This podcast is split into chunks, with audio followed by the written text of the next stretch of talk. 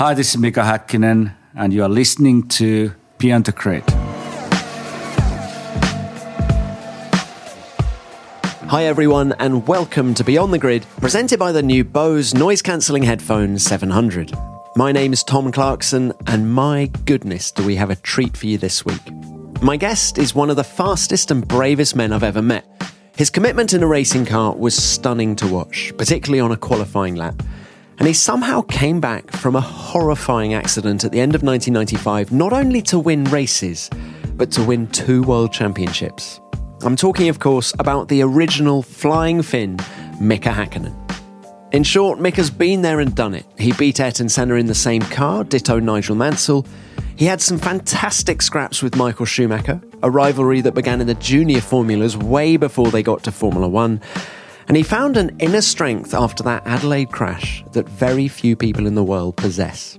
Mick is an inspirational figure, and he retired at the end of 2001 with the respect of the Formula One paddock. Respect for his speed, respect for the manner in which he went racing, respect for his bravery, and respect for his decency as a human being. We sat down in Monaco recently, and the result was Mika as I'd never heard him before. He was relaxed, thoughtful, and very insightful. I hope you enjoy our conversation.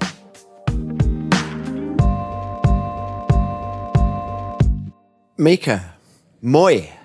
Oh, yes, that's Finnish, definitely, yeah. That is the extent of my Finnish.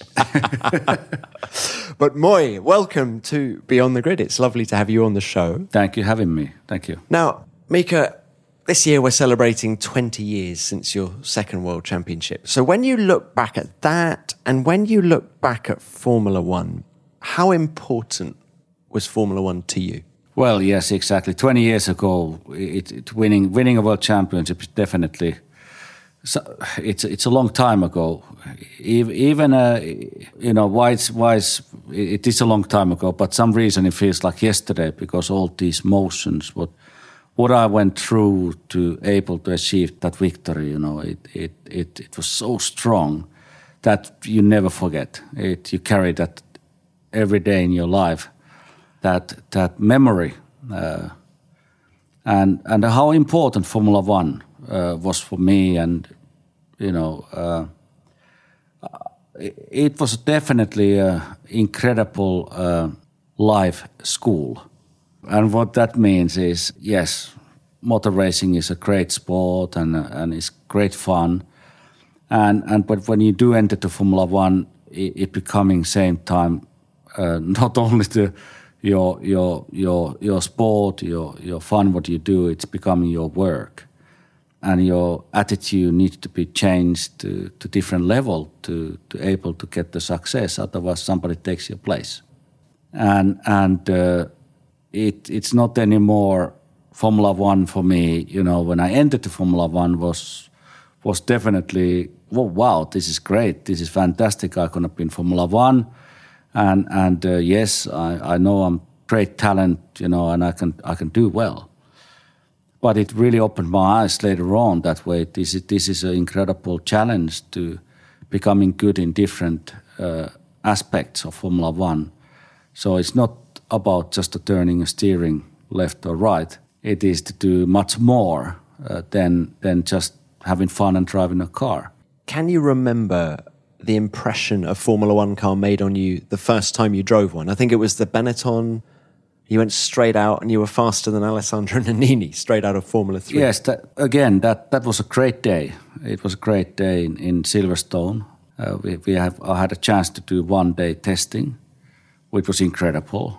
Uh, and it, it, was, you know, doing the seat fitting first of all. I recognize sitting in this, you know, my experience was Formula 3 before that. So sitting in this uh, Formula One car, I recognized, wow, this is so tiny. You know, the car was really tiny inside. And smaller than a Formula Three car. Smaller than a Formula Three car. Wow. And and uh, I I recognized being immediately like mm, this is not so pleasant. This is not so comfortable to even of course Formula One you you designed the special seat you know, designed for your, your body and, and but even the driving position, you weren't able to do that how you wanted to do. It was something that, you know, it was so tiny. But that day, you know, when I when I when the team did start the engine and, and I went to the racetrack, the gearbox was six-speed gearbox, manual gearbox. There was no power steering, more like a F3 car. Yeah, I think F3 we have five five speed or something. And I did recognize, you know, going to to, to the the racetrack, you know, even turning a steering in Formula One, it was very responsive. You know, the car was really, really responsive. Car was very stiff. It felt it felt great. Uh, and how then, hard was it to be quick? No, it was not very. It was not too difficult. But what was impressive was, of course, the power. You know, it didn't matter what gear you were in and you accelerating. Just the torque was massive. And of course, when you put the sixth gear and you you know, hang straight, and you put your foot down, you're thinking, "Holy shit!" you know, this this is not going to stop. It just keeps accelerating, keeps accelerating, and in in that time, you know, and the Hangar Straight in Silverstone, you had a corner called Stowe, and uh, I think still called still Stowe. Yeah. Still do, yeah. but, but it's it, changed the profile of the it corner. changed the profile. Yeah. So at that time, the corner was nearly flat.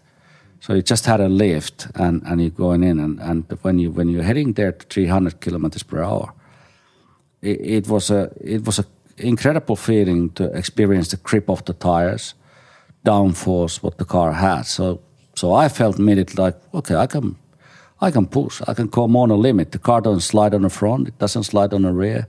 I can just go faster and faster. And uh, it was not too difficult to go fast. Is and that a reflection on your talent or on the car being quite easy to drive, or both? It was a combination. It was both. The car had a one uh, uh, balance problem, and it was not happening in high speed. The high speed, the car was really good.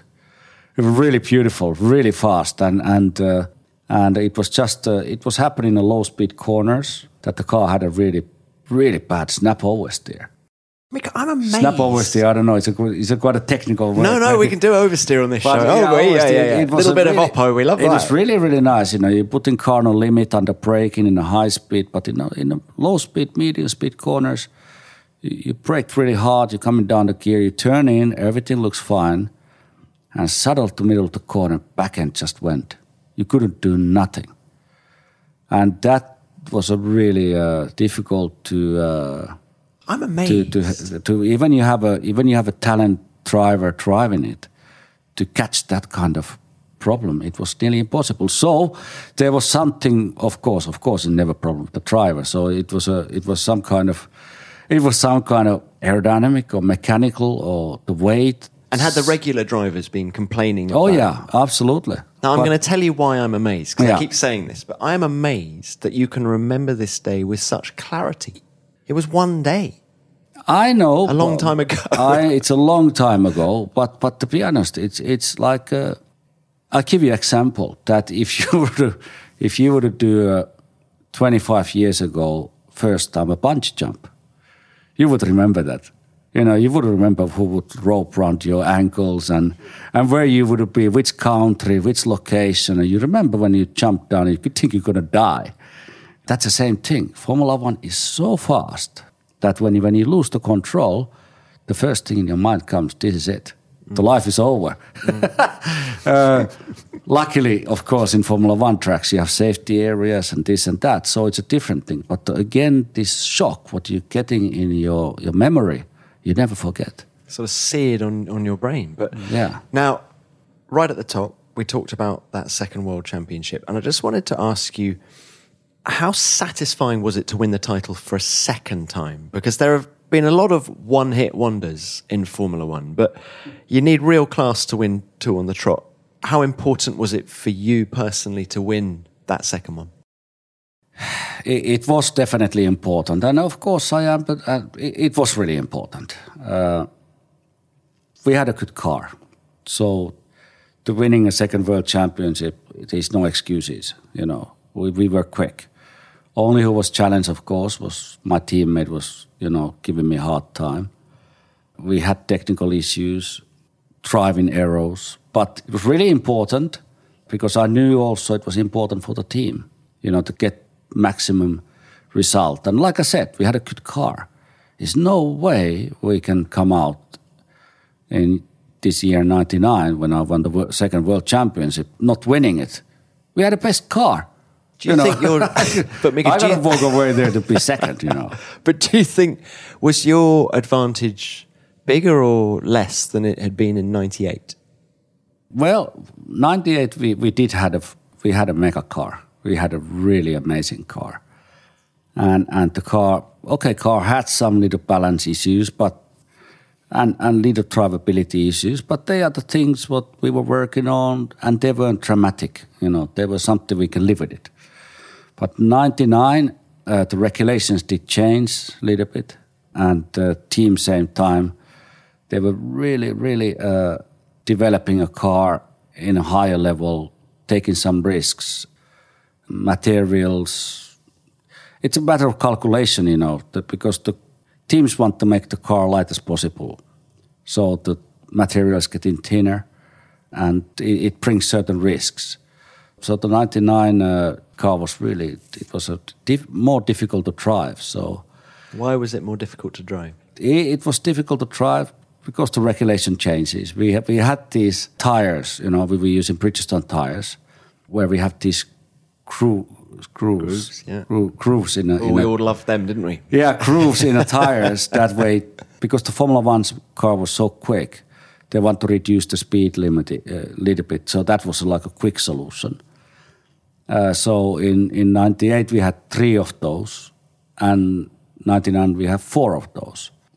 The team uh, certainly did analyze that what it's going to do for the balance, but I think there was too many parameters which were affecting the performance of the car. So it, it becoming the car came definitely much more, let's call it nervous from the rear end. Racing drivers don't want that. It's okay, you have a good front end. It's, it's, it's nice to have that. But if you have same time on the rear end, which is not there, it, it's unpleasant. It takes your confidence away. Because we did see in '99 a couple actually of uncharacteristic mistakes from you. I think it was crashing from out of the lead at Imola, Mm-hmm. and again at Monza, Ferrari territory. Um, yeah, exactly. Funny enough. Yeah. I mean, um, is that what we're talking about here? The nervousness of the rear of the car is that what caused those accidents? I, I think those two accidents, actually, to be honest, they weren't uh, uh, caused because of that. I think the, the, what these two races has common, yes, both of them they were in Italy, but was that a factor? Sort of just all the Ferrari noise, tifosi. no, no. But but the, what is what is two common with these two accidents were both of these accidents happened when you had three stop tactic in a race, and uh, it, it was a calculation that we really need to create a certain lap time compared to our competitors to able to finish first. So that means every lap time has to be a certain window, not two tenths lower. You know, it has to be spot on all the time. And when you do that, when the driver has to perform fighting against the clock all the time, you need to take risks. Because what means that you need to drive flat out. And when you drive flat out, you need to take risks. And when you take risks, you know, shit can happen. and it did happen. And it did. Oh so and, and, and we did had a discussion in Imola. We had a discussion also in, in Monza. That way, this is going to be a difficult one. If we do this kind of decision, it's going to be really, really tough. Imola was purely my mistake. I was just, I, it was no doubt about it because I was just too greedy, pushing too hard on a curb and, you know, just going too, too fast. And Monza was, uh, I would say, 50 50 with the team. And that, that hurt a lot in Monza. That was really bad. hurt certainly from a championship point of view, didn't it? Because Yeah. suddenly we then went to what was it, Malaysia, and Schumacher comes back and starts Yeah. being a bit of a thorn in your side. But last question about '99 is it all about that final race at Suzuka. Schumacher's on pole on the left hand side. You're second on the inside, the dirty side of the track. Mm-hmm. You make, I think, perhaps the best start I've ever seen anyone make in Yeah. Formula One, and you take the lead. And then you're gone. Championships in the bag, job done. But that whole battle with Irvine and Schumacher, Do you believe that Michael Schumacher wanted Eddie Irvine to win that world championship in 99? Well, if I would have been in the same position like Michael was, I think uh, I think it would be a great team to win. but I don't think I would be too volunteer to, to do this kind of help. So answer your question, I, I don't think Michael wanted to Eddie to, to win. I don't think so. I don't, I don't think so because uh, he's been working hard with the team to develop the car and, and knowing Michael, he wanted to be the number one. So it would not look good if Eddie just takes the gold medal. But again, it's of course difficult to know 100%, but. Uh, very interesting.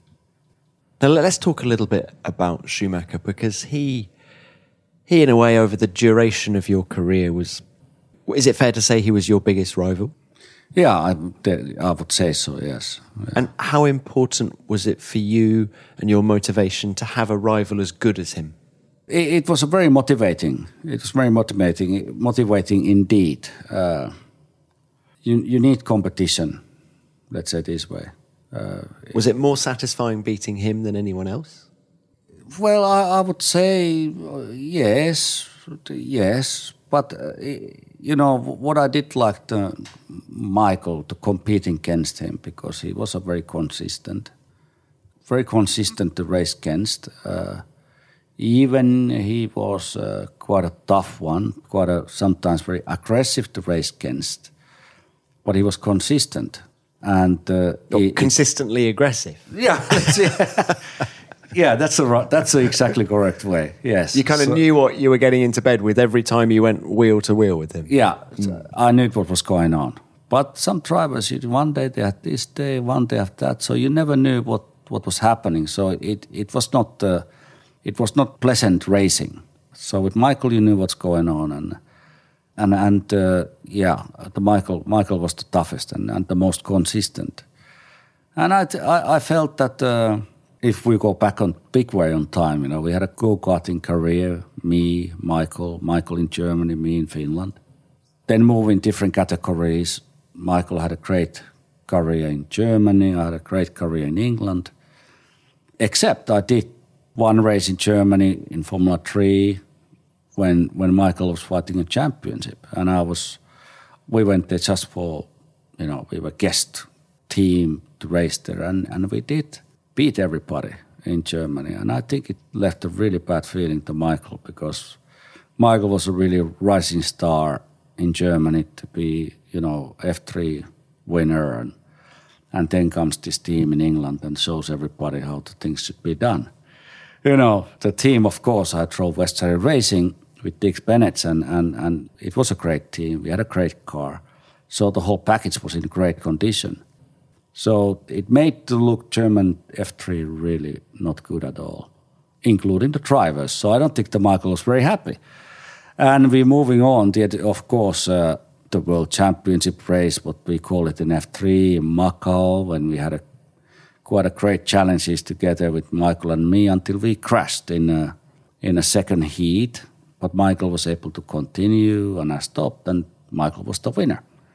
So there's a little bit history on a background with disturbing our, not disturbing, but it was a thing what's going on our mind a little bit when we entered the Formula One. So I did enter the Formula One a bit earlier than Michael did in a, in a team which was not, unfortunately, was not in a good form. You know, in terms of budget, in terms of the performance of the car. Of course, I was also learning a lot, no question about that. Michael arriving in uh, in Formula One uh, one and a half years later when I did, but he went straight away with the team, which was already not so bad, fighting in top seven position. And with the Michael's performance, uh, they really jumped up, and it just turned out to be really good. And of course, I think Michael did with the Team Jordan maybe one or two races, and then Flavio Briatore took it for the Benetton. Okay, can I just stop you there? No. We'll come. Were you because your your roots were different? So you both did Formula Three. You then go straight into Formula One, and Michael is embedded in the Mercedes Junior team, sports cars. Was there a little bit of you that was jealous of him having that manufacturer backing behind him, or were you just totally focused on your own thing? No, I wasn't jealous. Uh, it's it's it's a natural feeling uh, what the driver is experiencing that when you've been racing somebody against you know many many years in lower categories and suddenly you move example like in Formula One and then this guy is one and a half seconds quicker. He said no way I you know there's no way it just suddenly changes like this. So it's it's not easy to handle it, but in Formula One, there is reasons why it happens. I was keeping my feet on the ground. I knew I still, you know, coming from the very small population from Finland. Uh, the financial package what we can bring from Finland is not so powerful than when you come from Germany. Or the marketing reasons why to have a German driver, it's better for the team than having a Mr. Nobody from Finland. it's not gonna you know so it was a there is a lot of many different aspects which are influencing the situation so i was calculating my mind this is it you know mika keep going and you know we'll get your right position and place when How influential was Keke Rosberg in, at this point in your career? oh super important and very influential and and uh, Keke had his network you know and and uh, you know in in formula 1 world you cannot just uh, you just cannot sit in a motorhome and work with the engineers. You have to go around. You have to see the people. You need to talk to people. And everybody, every driver is a different personality. They need, they have different needs. So that time Keke was very important, very good for me, uh, keeping network, uh, contact with the people, analyzing what was happening at the market. So that was really important. So I got opportunity to focus on my main work, to work with the team, with the engineers, and and improving myself to be a better racing driver. And Keke did the, the talking and the. Could you have made it without him? Well, to be honest, no, no, no way. Well, I, I think there could be a possibility to to enter the Formula One one way or other, but I don't. You know, it's such a complicated puzzle that you had to calculate non-stop. What is the next move, and you cannot you cannot live in that day. You really have to see really far what's going to happen, what the people going to do, and the whole, what, the whole Formula One, what they're going to do. It's not just uh, thinking about to go to next race. Now back to Schumacher. What do you think were his strengths and weaknesses as a driver? Well, Michael had a very good technical uh, knowledge, uh, that was sure, and and I think that that was a very important uh, element. Physically very fit, very fit driver indeed. And then one thing what he did have, but it's not maybe because of him, but you know, in in those days when I was racing, when he was racing with Ferrari, they they they were testing in Fiorano. They they didn't have a what time the track is open and the track closing. You know, they were just there flat out as much as they want. The own track for Ferrari. And we had to go to Silverstone to testing with opens at 10, closes at 12, opens at 1, or was it whatever That's really finishing at five. So you have actually, if you have a, if you started your installation lap in the morning at ten o'clock, and then you had a some kind of failure in the engine, it takes three hours to change everything. So you lost half a day. And you really felt at the time that that, Oh, my that gave them a massive advantage. Oh, massive! I mean, you know, if we would have run from eight o'clock until eight o'clock in the evening, Actually, remember, didn't Ron try and buy Lydden Hill, Yeah, which is a little I- racetrack in the southeast of England? yeah, absolutely, it would For have that reason, he wanted his own Oh, Fiorano. absolutely. It would have made a massive difference in terms of development uh, of the car itself, the drivers, uh, including mechanics. Practicing a real for the tire changes or refueling, whatever, you know, it would make a massive difference.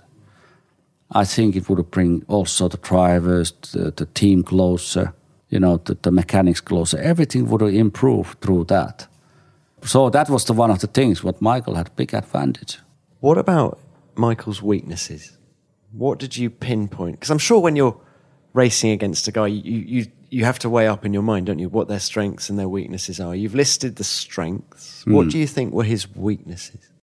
Well, he did. He did not have too many weaknesses, to be honest. Uh, uh, but uh, how would I say? Is he quite a long pause now? I try to think the weaknesses. There was not too.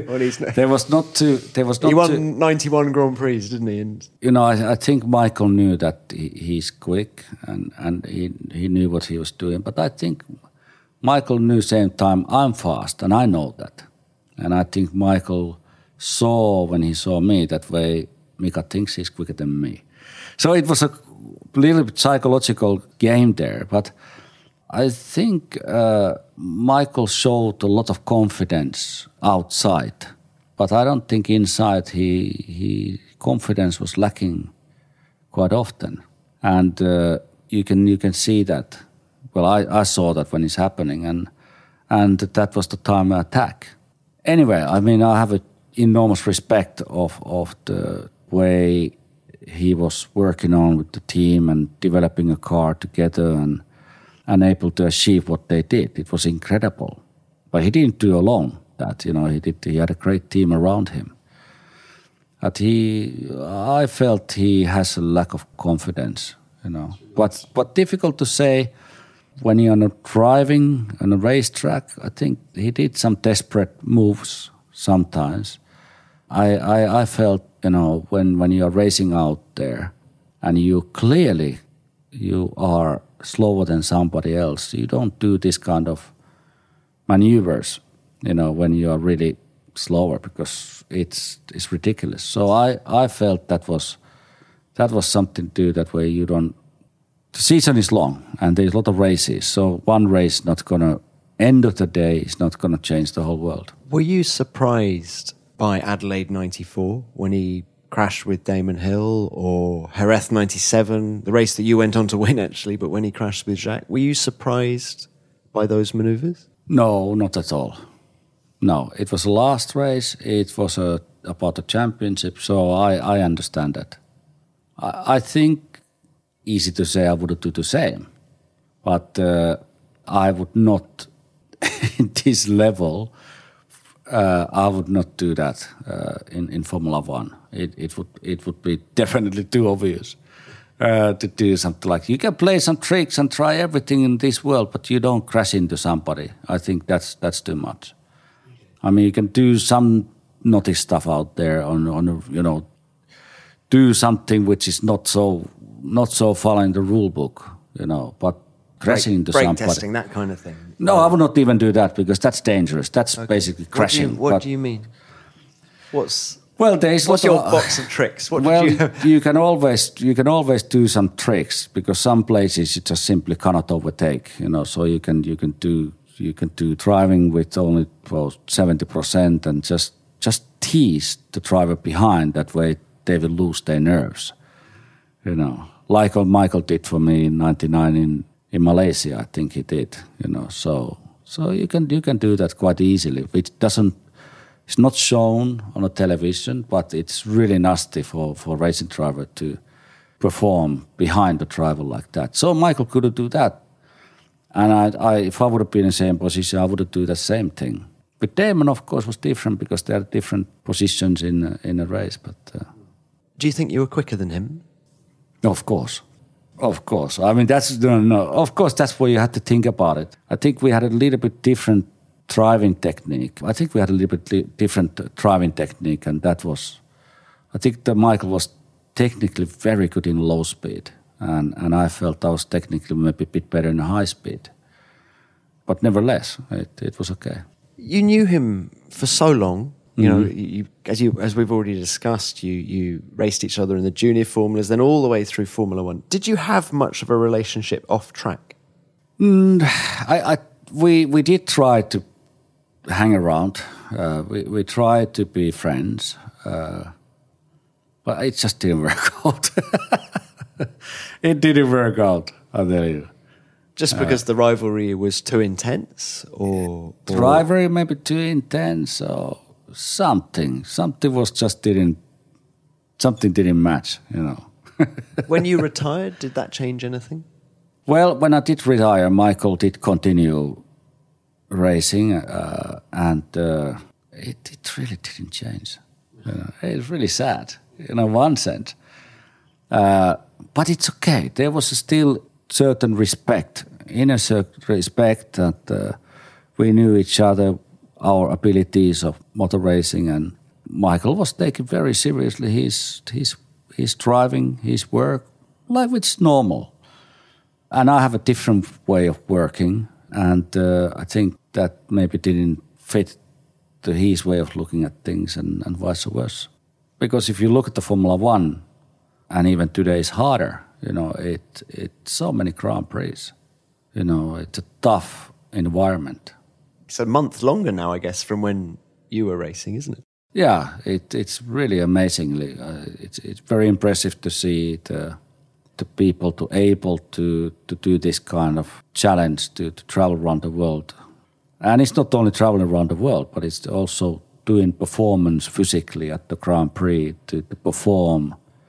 You know, to have certain rules what you have to follow. One last thought on Michael Spa 2000. You've talked about it a lot.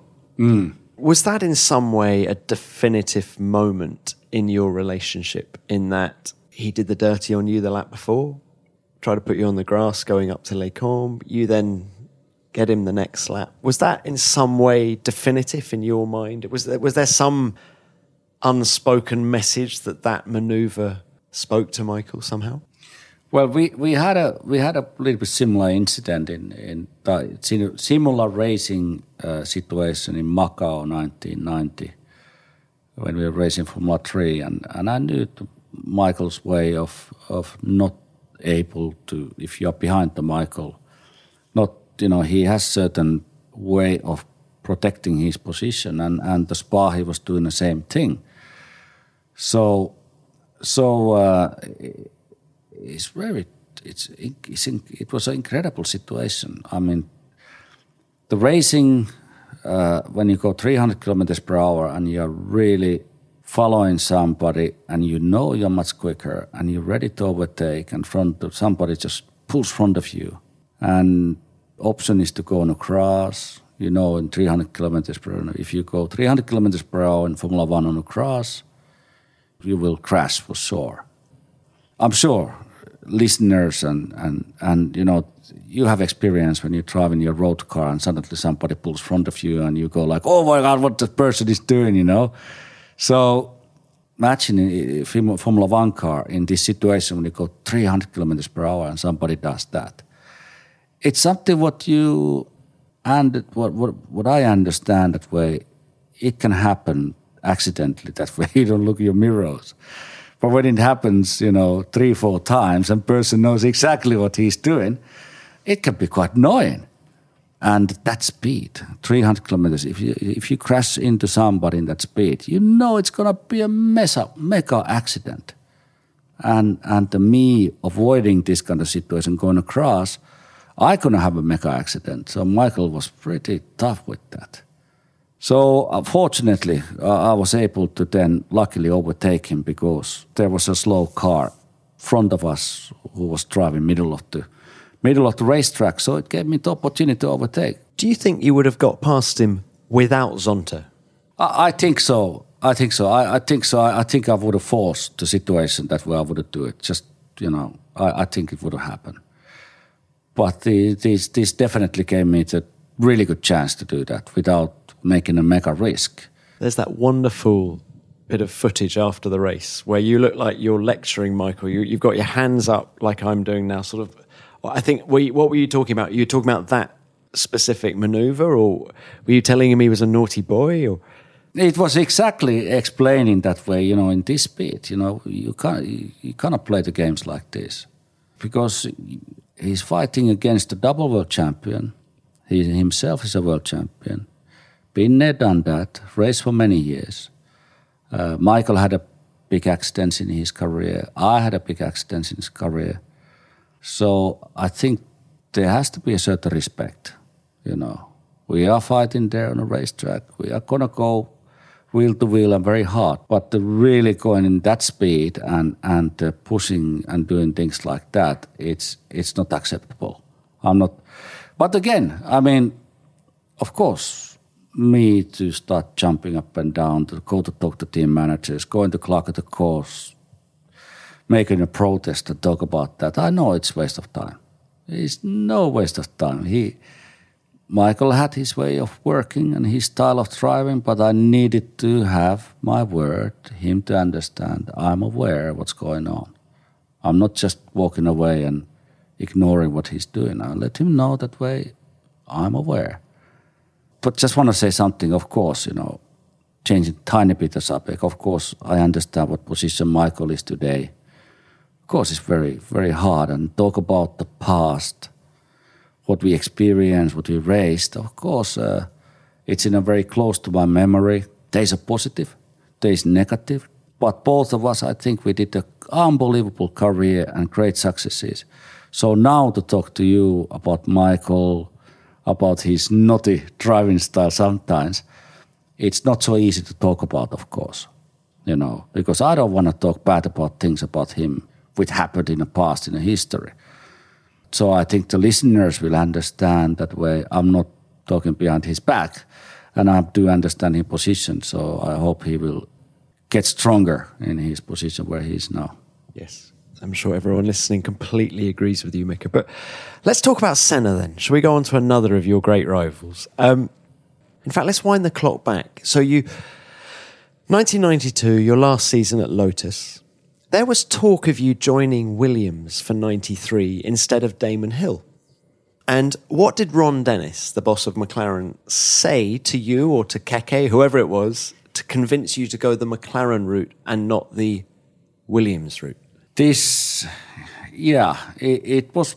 It wasn't for me. It wasn't very difficult to to make a decision. There was quite. A, I was in a fantastic situation because we do we did get a lot of offers from different companies, different teams to join because they saw my ability, my my performance on a racetrack. They said, you know, we want this guy. So there was quite a few teams, and uh, Williams was one of them.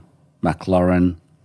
What other teams there were? Ligier was one of them. Did Ferrari come knocking at that time? I this was the good. That's a good one. I think they. I think that time they were the seats were full. I think the Ferrari was only missing from there, if I remember correct. So why McLaren? Why McLaren, you ask? Uh, it was interesting. I, I, was in Austria. I was in Keke's, Keke Rosberg chalet over there. That time, it was that was before Christmas, I think, uh, in '92. Keke's fax machine was running flat out. The paper was coming out, different different options and and different different uh, offers, and it was a beautiful situation. You know, I was I was relaxed. I was really chill out and said, "This is looking good." And of course, Keke was very stressed up. He had his glass of whiskey and and. Uh, offering for me also and said, no, no, no, it's, it's, I'm fine at the moment. And, and uh, it was a big pressure for Keke, but for me it was easier. And and the why pressure for well, I didn't know how to talk about why pressure for Keke, but you know this is this is a serious decision. I think many people would think about ah maybe it was because the money, and of course that has an important part of the of the business. But for me, I had a confidence on on on McLaren uh, because what I experienced in my first years in, in Formula One, 91, 92, looking the drivers who raced before with Williams, drivers who raced in 91, 92, about the talks, what was going on, how happy they were with the team Williams. And, and I did recognize that there is differences. There is differences how the team is run, how the team operates, and what are the priorities.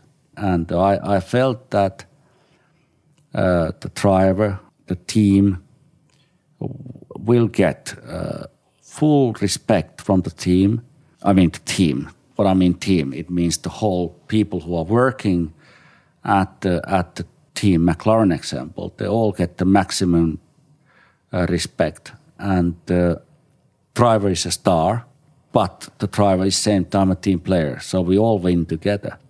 And I got the feeling a little bit in in in that time that uh, the drivers they are the drivers for Williams.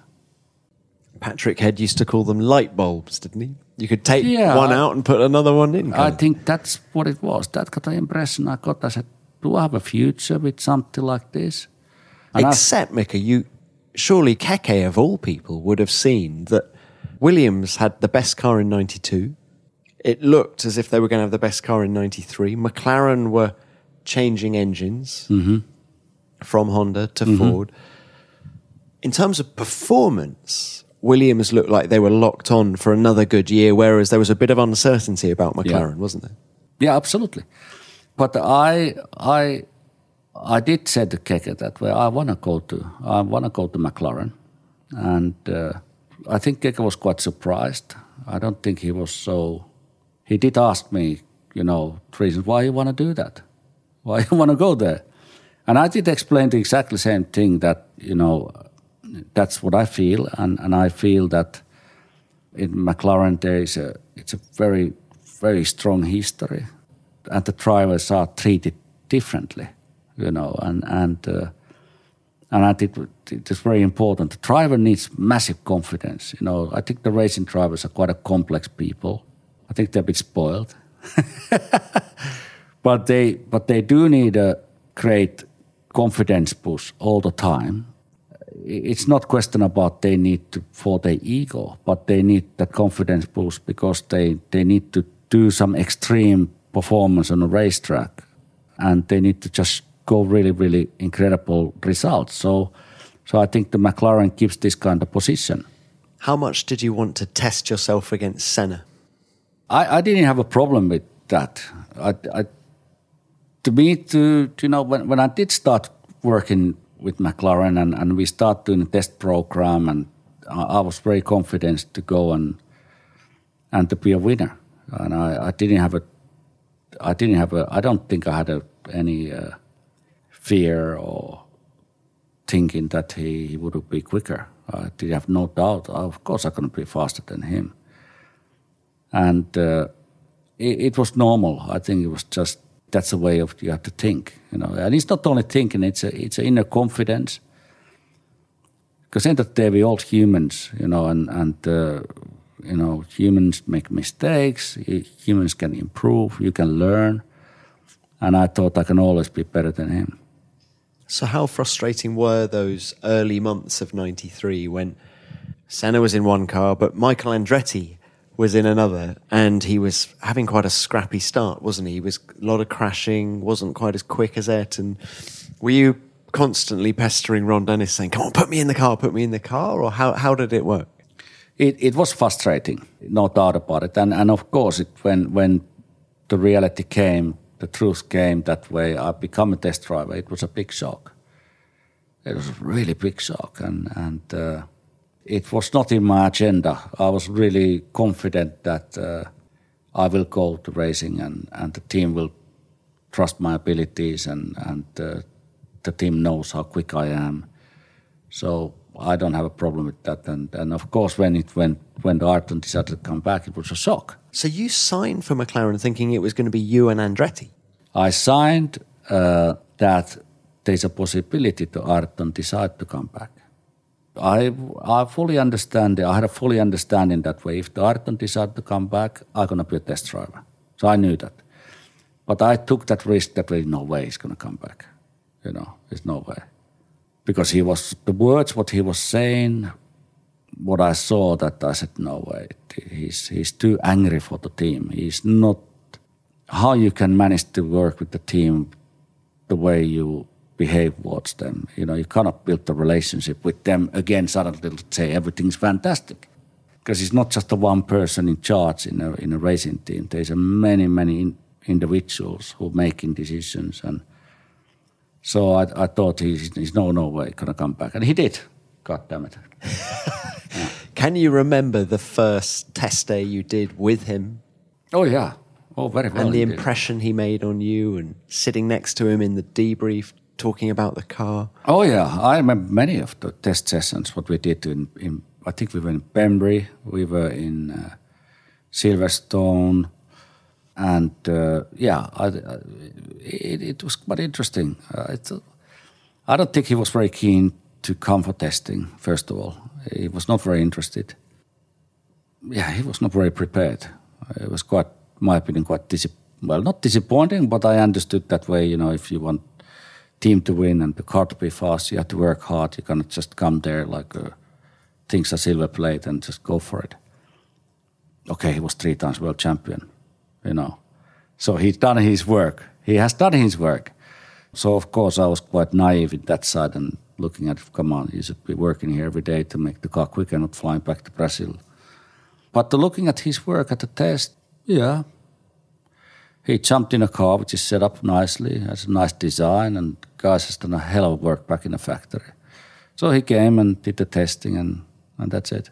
Were you in awe of him in any way? Was he the sort of guy when you were coming up through the junior formulas that you looked up to? Was if you had a, a racing driver on your wall, on your bedroom wall as a kid, was it Senna? Kind of, you know, was it quite surreal in a way?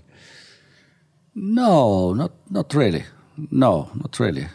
No, I, I it's really weird. I think it's my personality, but I, I don't think I think there's a I judge the people in their personalities and how they behave, how they talk, how they respect other people. I don't think, I don't look to people how great they are on a racetrack and what results they do. So, of course, I think great, you done great races, but that doesn't make the human being to be a better person. So I justify people and I, I, I, I respect the people, not because the results, but who they are so I didn't I didn't have too much uh, uh, when I was younger age looking at the Ayrton is the, he's the, he's the guy who is the the guy who I want to be when I get in, in Formula One or to getting high formulas. So fast forward to Estoril, Portuguese Grand Prix. You've got the nod. You're in the car instead of Andretti. How confident were you going into that race weekend? okay, it, it was not. Uh, it was not. It was quite an interesting one. You know, to be on test drive a whole year, so come back to racing. You know, it's it's a quite a. It's not going to be an easy one, and to become racing driver for McLaren, you will get a lot of media attention. Uh, your agenda during a weekend is is busier than ever. I mean, it was busy with the Lotus, but McLaren it was even busier your words, what you were using, were definitely more carefully analyzed. Is it media? Is it with the team when you're on race weekend? And uh, of course, in a race weekend, we had different engineers, what we had in a test team. Because that time, McLaren had a separate test team, well, the test team and the race team. So there were separate people. It was like two teams. One was testing, one was racing.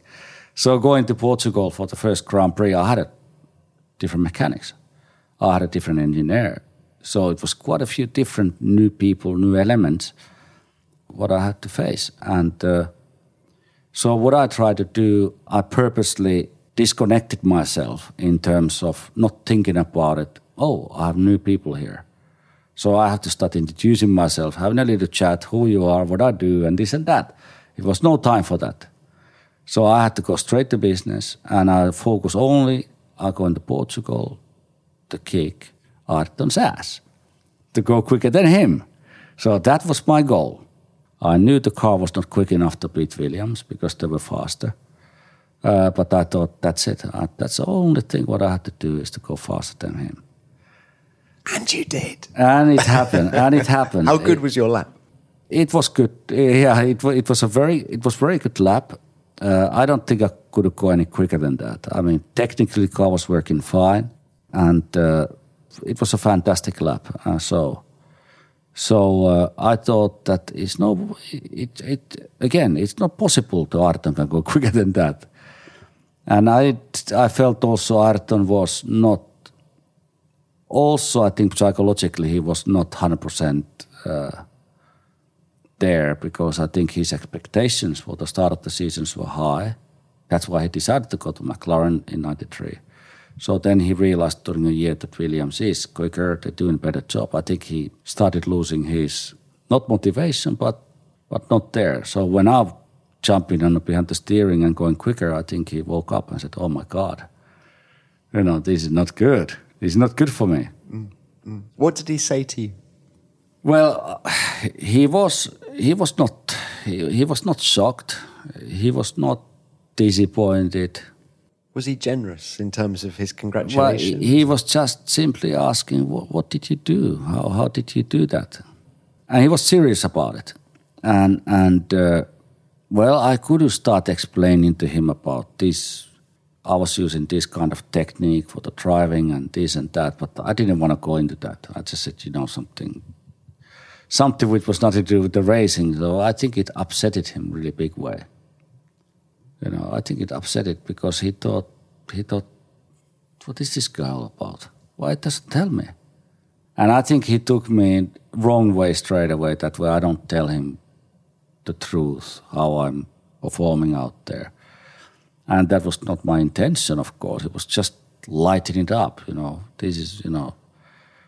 But the guy who is three times world champion, and the young guys coming there, kick his ass in a qualification. Of course, for him, it was not the time to joke. It was him time to start working. And for me, it was just, you know, that's, you know, this is, this is, this is normal for me. So it was not, he was, he was not very happy about it. So it was, it was really difficult. And I, and I, I saw also impression of the team. You know, when the Ayrton wasn't there and I was looking at the team members, the mechanics, the engineers, they had a little smile in their face and they were really happy because, like I said earlier, you know, the team works so hard. They work so hard. You know, at that time there was no regulation that way. The mechanics had to stop working certain time. They can start certain time working. That time was twenty four seven. So they were working harder than ever. And you know, if there's a driver who complains nonstop, doesn't do testing, so I think they were pretty happy. The mechanics see like, okay, now you got the lesson here. You know, you don't get anything free. Do you think that was the moment that you really arrived in Formula One as a driver? It certainly made a Formula One people to realize like, yeah, this guy is quick. He has a talent, and and he can he can do great things. You know. Do you think had Ayrton already committed to Williams at that point for the following year? I don't know in real, but uh, normally, you know, you, around start, that time, you start discussions yeah. and and the planning for the future. You talk about the smiles on the faces of the management and the engineers, mm. and Ron Dennis in particular. There must have been a sense of relief that we've got a guy who can replace Ayrton Senna right here in our car. There must have been that feeling as well. Yes, uh, Absolutely, absolutely, and and and uh, you know because team had a very good data and record of my testing what I have done in in that, that year. They knew how quick I am, and that they knew how committed I am for the team, and and they they, knew we can do good things together. But I think, of course, this kind of racing Estoril in in '93 confirms the whole team, everybody back in the factory everybody that wow, we, we have a good driver in the team now. And and the Ron has made a good decision to take me to the team. Can you talk a little bit about Ron and what he did for your career? Well, for me, basically, you know, I, I think he gave. Uh, well, he he knew what he was doing. He did employ somebody. He did employ a good racing driver. Uh, I think he, you know, he knew that way I'm a loyal uh, person and uh, I am talent and, and I have a room to develop. I'm ready to learn, and same time quite a neutral, uh, you know, coming from Finland and and I think was important for for Ron also that uh, uh, that you know uh, he did not uh, to have a guy who was a superstar, just a normal guy, and I think that worked fantastically for the team to, to with the mechanics and with the engineers, and I think that was the one of the good things. And and uh, and for Ron for Ron of course uh, I think Ron gave me a lot of time to learn from mistakes. If you if you have a team and you want the team to be successful in Formula One, you know you need to make a you have to make a really many years planning ahead.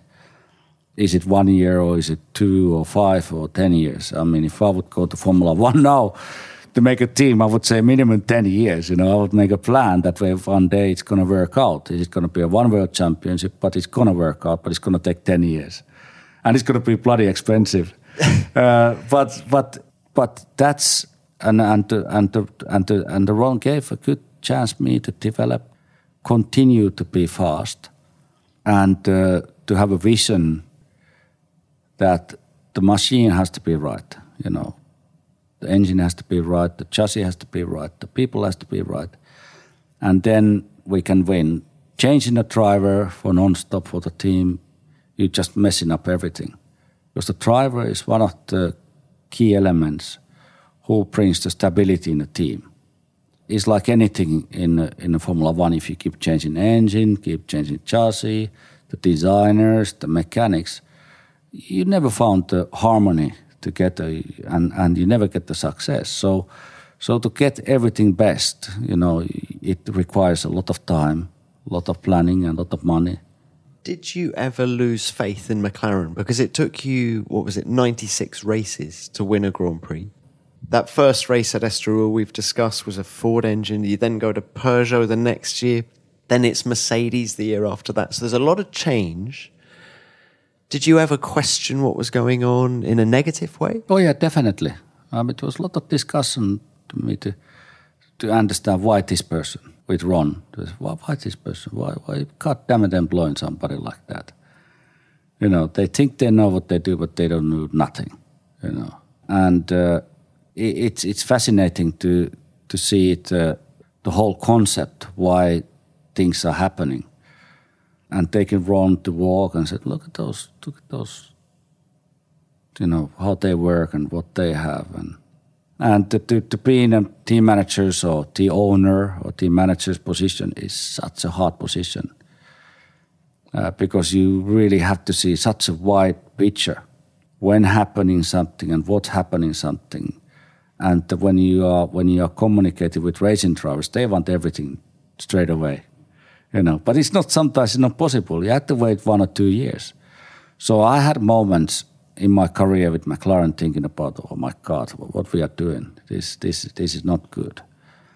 So only thing what you can tell yourself that way, patience, you know, believe the team and, and look back down in a history what they have done. It will come. It history will repeat itself. It's gonna take some time and just keep working. When did you feel it was starting to come together? Was it the start of 97 or do we talk about 96?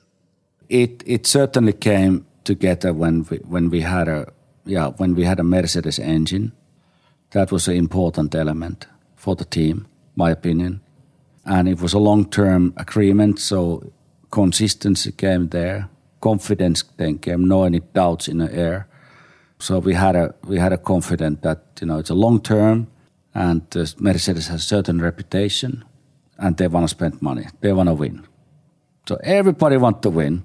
So then there is a success. But if there's just like we want to be in Formula One, it's not good enough. So that was that was important part. We got a new partner, Reemtsma, to be our main sponsor was ah, that was one of the highlights. You with the Spice Girls, I remember it. Yeah, yeah. That was a, I remember the launch. Was that there. was so funny. That was so funny. That was so much fun. Uh, that that was a good one. So Reemtsma, yeah. that was important to have a new color for the team, to start the new new era for the partnership with uh, with the marketing side, that was 97, wasn't it? So it was almost as if, and then you won your first race, and then Yeah. championships come, and yeah, okay. And of course, important element was David, uh, David Coulthard, which was very fast driver, and uh, himself so much that he is the best in the world. You know, and and uh, it was great to be his teammate because he woke me up. You know, to fight even harder, and and I had challenges to fight against him because it was just after my accident. Because '95 had a really big accident, and and David David came to my teammate, if I remember, 96. You know, so 95 had an accident, and four months later, we had, a, or five months later, we are in the first Grand Prix. And the five months before that Grand Prix, I had a cracked skull in a, in a hospital in a coma. So then having a teammate who was a young guy, ready for winning, star of the Formula One, raced already with Williams. So it was really difficult to have driver next to me who had a quality like he had. To beat him was really, really difficult.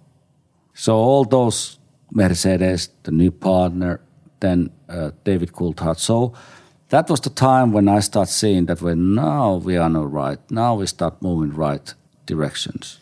You say that David was the perfect teammate, but I mean, I remember. Did I say perfect? Well, I don't know. That was probably my good- word. No, good good. Yeah.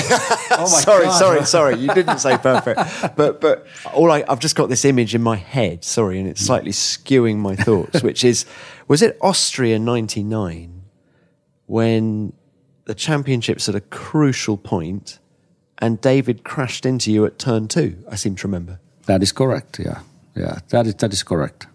So it wasn't always easy. No, no, no, no. him. There was definitely no. There was no always a good. We we didn't have very good start with David and me, in my opinion. Yeah, David, very difficult start. Why? I Okay, we talk about '95, and then comes the season '96. So I'm racing with the McLaren already for '93, '94, '95, and fourth year coming with McLaren, and then come this young guy and you know Scottish guy, and coming there that way I gonna, I'm the number one. So it's like a, it was a difficult situation, and of course coming from that accident made a, made a situation very difficult to to really to go for it, to really to go to full full full speed, and and to do performance. So so that was quite a difficult with David. David was quite a, and I I saw in David very first time when I see him, he, he was he, he had a very difficult to trust me, and I, I felt very uncomfortable. You know when you have somebody who doesn't trust you, it's a quite unpleasant feeling. Why do you think he didn't trust you? I don't know. I never asked him.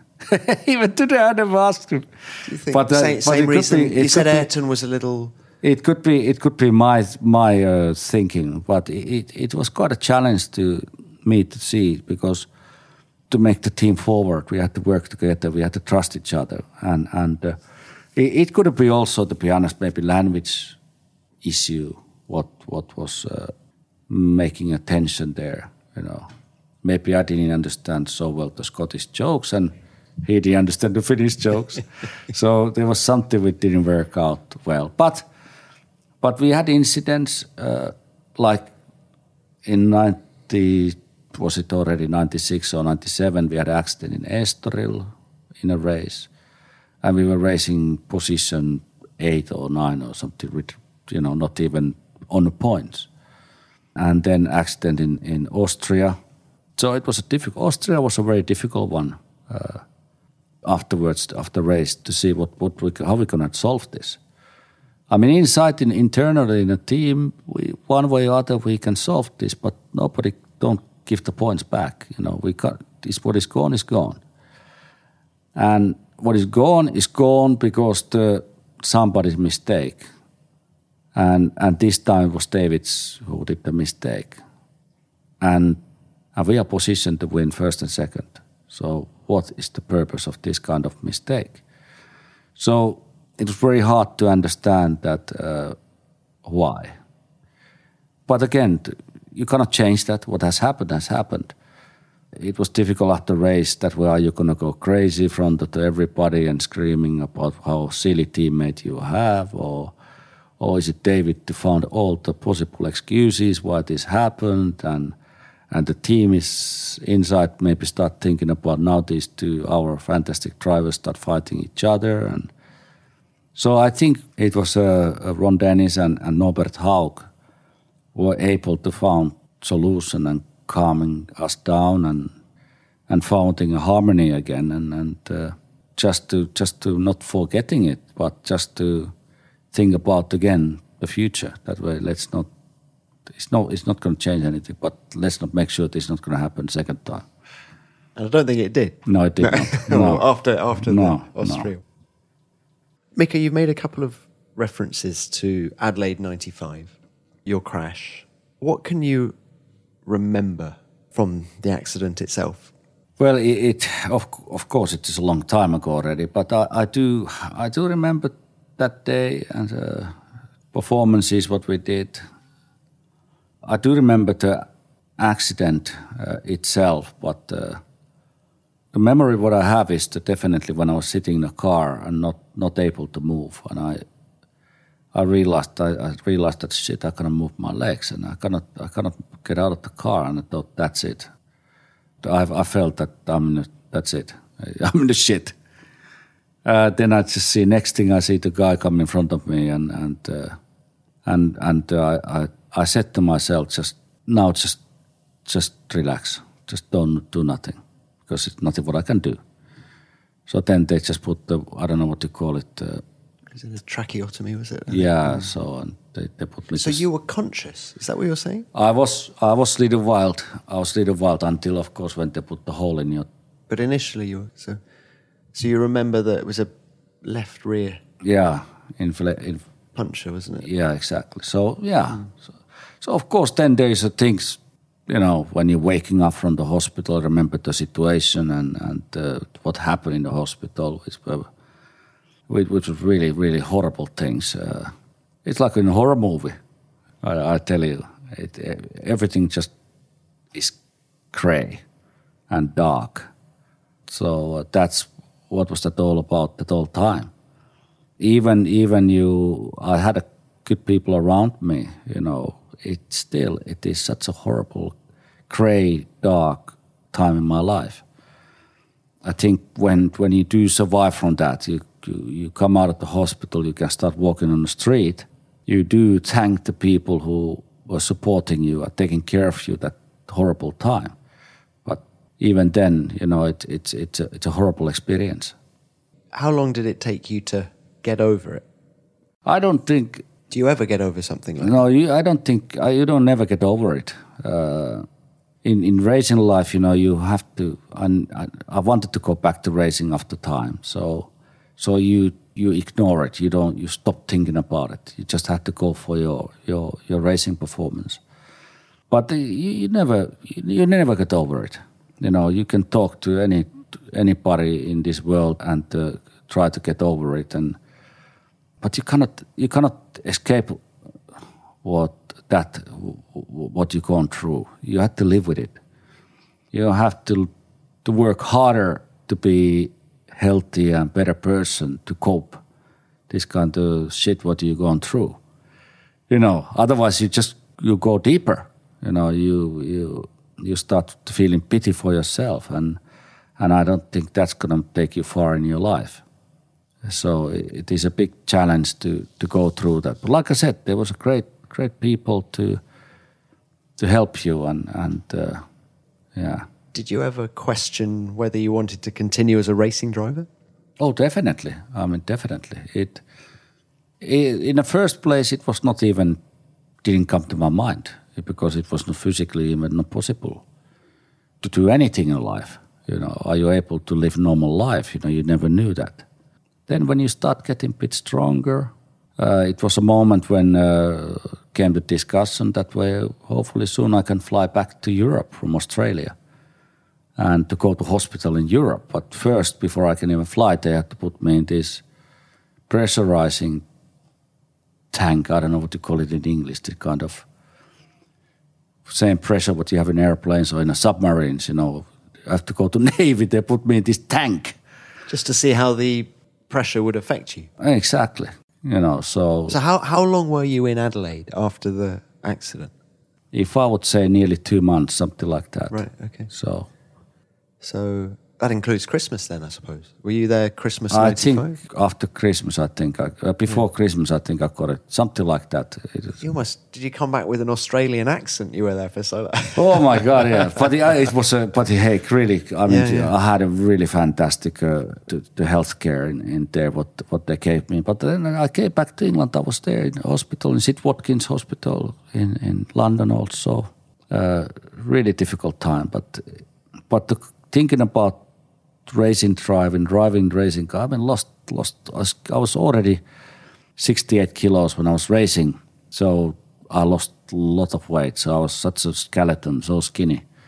And doctors, you know, when when I was not able to walk, and you know, they they even didn't allow me to do any exercise.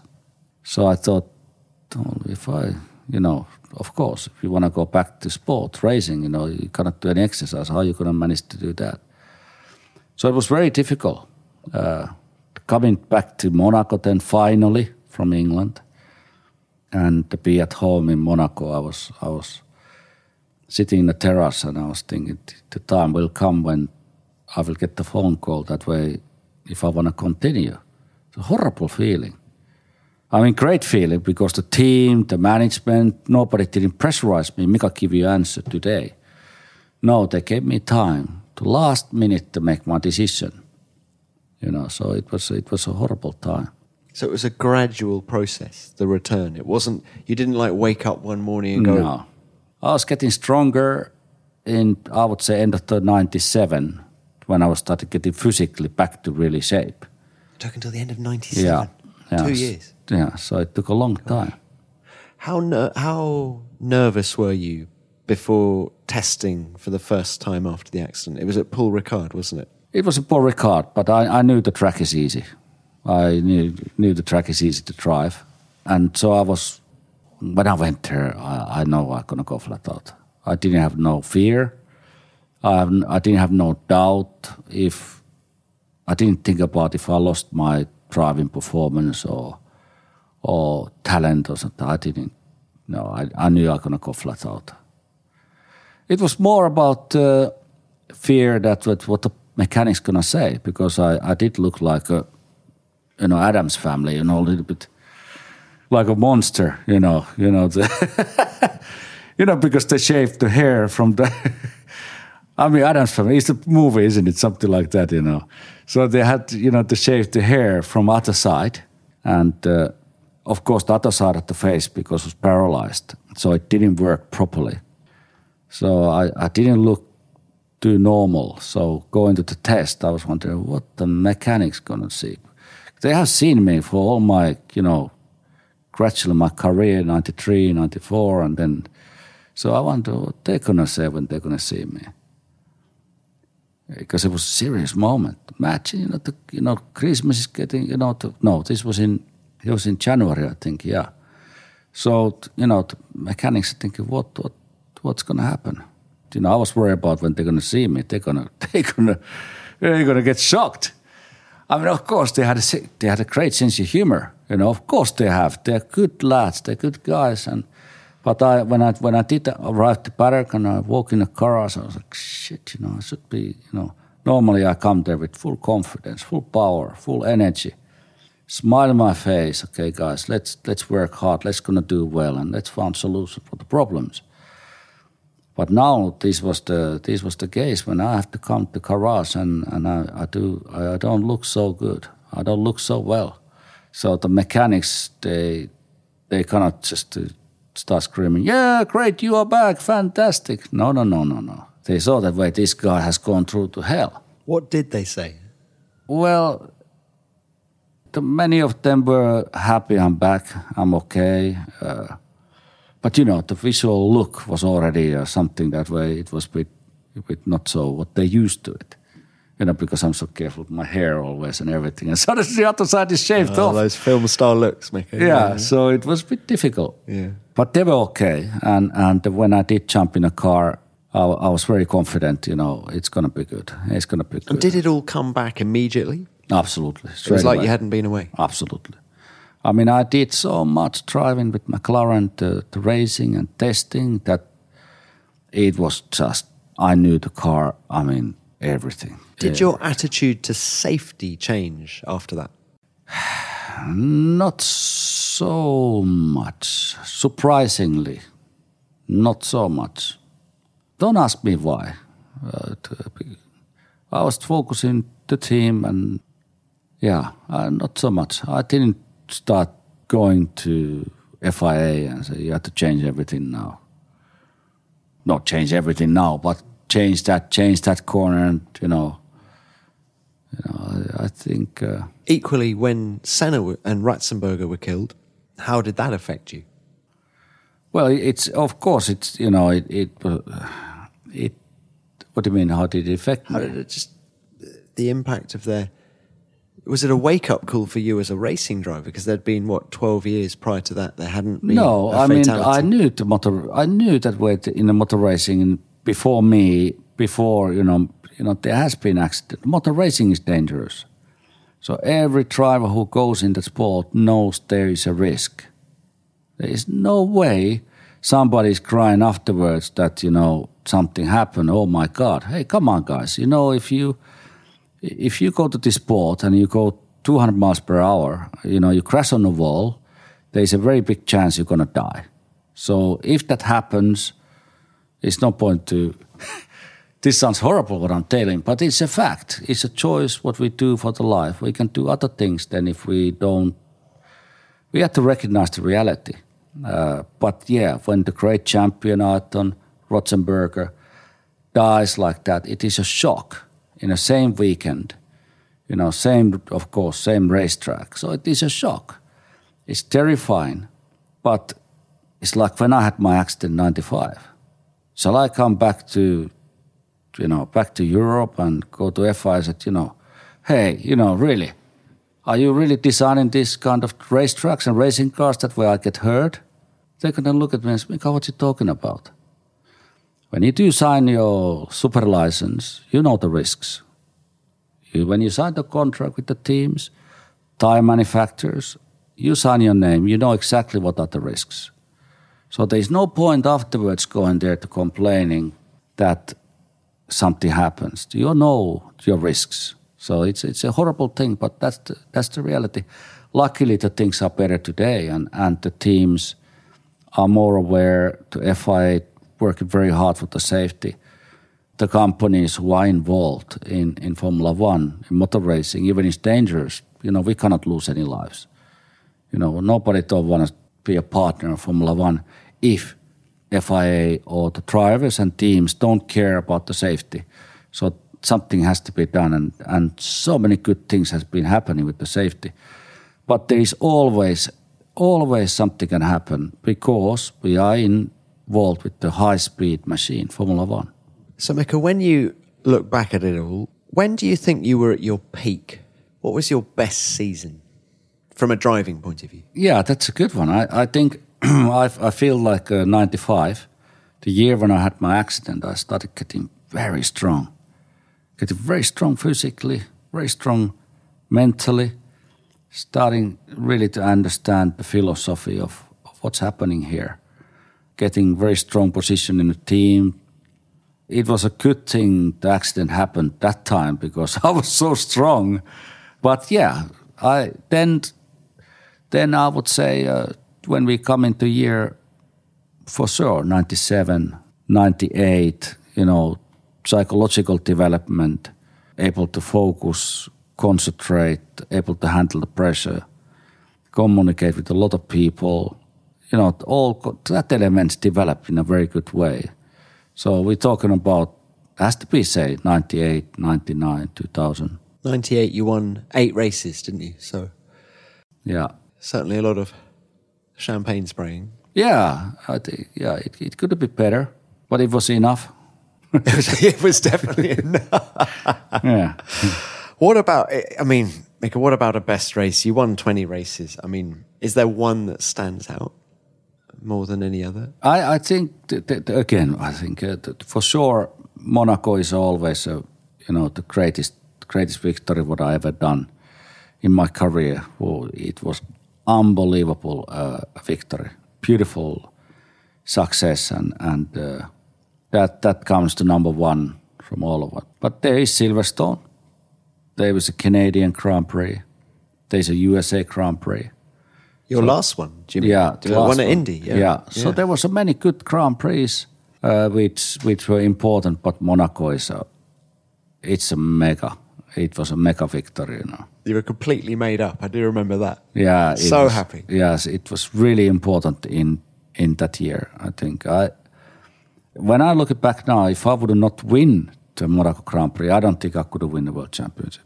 I really needed that. It was a psychological boost for me and for the team. What goes on, by the way, after you win Monaco Grand Prix? You're going to have dinner with the Prince Albert, is that right? Uh, it, it was a it was it, it was a gala dinner, of course, with His Highness in sporting uh, uh, black tie dinner. Absolutely, absolutely fantastic, brilliant fun, good fun indeed. Then there was uh, one day break and next day testing in Monza. It was pretty tough, I That's tell you. full on, isn't that it? was really tough, I tell you. Straight away to How long would it take you to get over a Monaco Grand Prix? Because of the intensity of, well, on track and off track, really, isn't it? in in real world, I should have like a four days time to recover. You know, to to do the exercise and and to have a good sleep, uh, good normal nutrition. I think I wouldn't need four days. So and I it- think one extra day because the celebration. So is it fair to say you weren't at your best at testing on the Tuesday after your win? no, I had to admit, definitely not. No, look, you, you retired at the end of 2001. Do you think you retired at the right time? I felt it was the right time. It, It was a sabbatical, actually. That's how you announced it. Or was it was it always going to be a retirement? Yeah, but that that was the right thing because uh, because this was a psychological decision. Uh, so you never know how the people's mind is working and how it can change when you are in a certain pressure and situation. You your your mind can change. So it was a good option to to run to. That way we keep the door open. That way, if you want to come back, we are here. And was it pretty clear quite quickly that you weren't going to come back? It was it was quite clear after all that way. This is it. This I is do better. remember.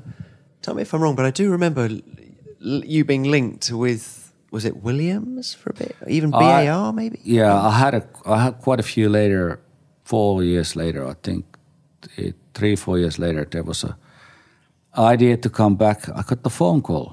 Uh, was it Frank calling me? That way, if I'm interested to come back, and I, and automatically I got uh, to start thinking, hmm, this could be interesting. Well, it just didn't work out. It was too many, uh, too many things which just didn't match. It didn't match. It, it, it, wasn't a good idea. And I'm, and luckily I did were listening older drivers, some older drivers listening about their impression without without them knowing that time anything. So it was definitely the right decision. I didn't go back. It would be a big mistake. And then since retirement, Mika, you've um, there's been a bit of DTM and things, but off track. Can you just explain to us your is it professional relationship with Bottas? Do you, are you do you manage him? Because I'm part of the I'm part of the team for Valtteri's uh, uh, management team. Uh, we, we have a number of people taking care of him uh, from the start of his career. I mean, of course, of course, Valtteri had great supporters in his very early career in his karting and low formulas, making a great financial effort, psychological effort to helping him. But but I, I came to picture was it all right five six years ago? Quite a few, quite a few years yeah about six years ago uh, and and it was uh, fascinating to see Valtteri's character his performance on the racetrack and his development become a professional racing driver. And he's done a fantastic work. Really great job do you think he's got the most difficult job in Formula One, being alongside Lewis Hamilton? Well, I think he has a you know be a racing driver. I think it's the easiest job to have. I know. It's a it's a such a it's it's a Formula One. You know, to, I think it's great to be a racing driver. I, I never would change that to anything else. We've been discussing a lot about you know. I, I had a chance to have a teammate for Nigel Mansell or Ayrton Senna, many great drivers, and and all of these drivers have different qualities and different challenges. And and Valtteri, Valtteri has has Lewis, and I understand 100% his pressure, his challenges, what he's going through, and uh, people are people. I don't think people has changed. Uh, of course, the way the people think these days is a bit different in younger generation what it is my time. But the goal when you're on a racetrack, the goal is the same, and the way of working with the people is the same, and and uh, it's all about learning, learning about yourself, able to find the motivation, uh, discipline to get the success, and absolutely when you are against uh, Lewis, who has won a world champions many times, he has he has a lot of information, a lot of uh, experience what he has gathered all the years. So so Valtteri is in a fascinating position uh, to able to be even better racing driver what he is today, and, and he's doing a great great job, my opinion. He will get the great success. As part of his management team, how frustrating is it that he keeps just getting one year, one year, one year? Well, uh, if you're listening, Toto. well, it, it I, I, I you know, it's it's to, like to anybody, you know, when you are in a, in a business world, you, you want to see the success uh, from the people, and uh, if you are confident with your people who you're working with, that way they can manage to do the great job. Uh, I think is a I think is a very important way to show the company that way we're to do well. And uh, like like I said earlier, what I was discussing here, do I look drivers out there that way their results? I look about their personalities, how they behave towards the team, how they motivate the team. And, and I think there's such a big many elements with, which are influencing the decision of the team – to have driver one year or two years or 10 years. But uh, I, I, think when, when you do have a great driver like Valtteri, it's, it's obvious that Valtteri is one of the greatest racing drivers out there in ever in his attitude and his behavior. And I think he's a great ambassador for Formula One, uh, also for Mercedes. He will definitely go for great result next year. And I think the team will they will realize something very special next year. Oh, how exciting! Well, look, final question is: How mad is it that Kimi Raikkonen, a driver you raced against, is still racing? I mean, his longevity is extraordinary. Yeah, I mean, to Kimi to be so long time in Formula One, it it, it definitely very impressive, and uh, I have I have hardly anything to say I mean, physically, I think yes, it is possible, oh, but psychologically able to handle all the pressure, it's not easy. It's it's a different life. It's a different lifestyle. Being a Formula One paddock, it's it's it's a very very different than outside of the Formula One paddock. So to able to psychologically go through that criticism. Uh, fighting against the problems non-stop. It is a, it's not easy one, especially when you are world champion. Especially when you have tasted the victories, you know what it's like, and not able to do that. It's not psychologically very easy. So I'm very impressed with him and uh, uh, high respect that way he can do it so long. It is very impressive. Well, Mika, what a joy to speak to you. Thank you so much for your time. It's it's been wonderful. Thank you for coming on the show. Thank you for listening. Cheers.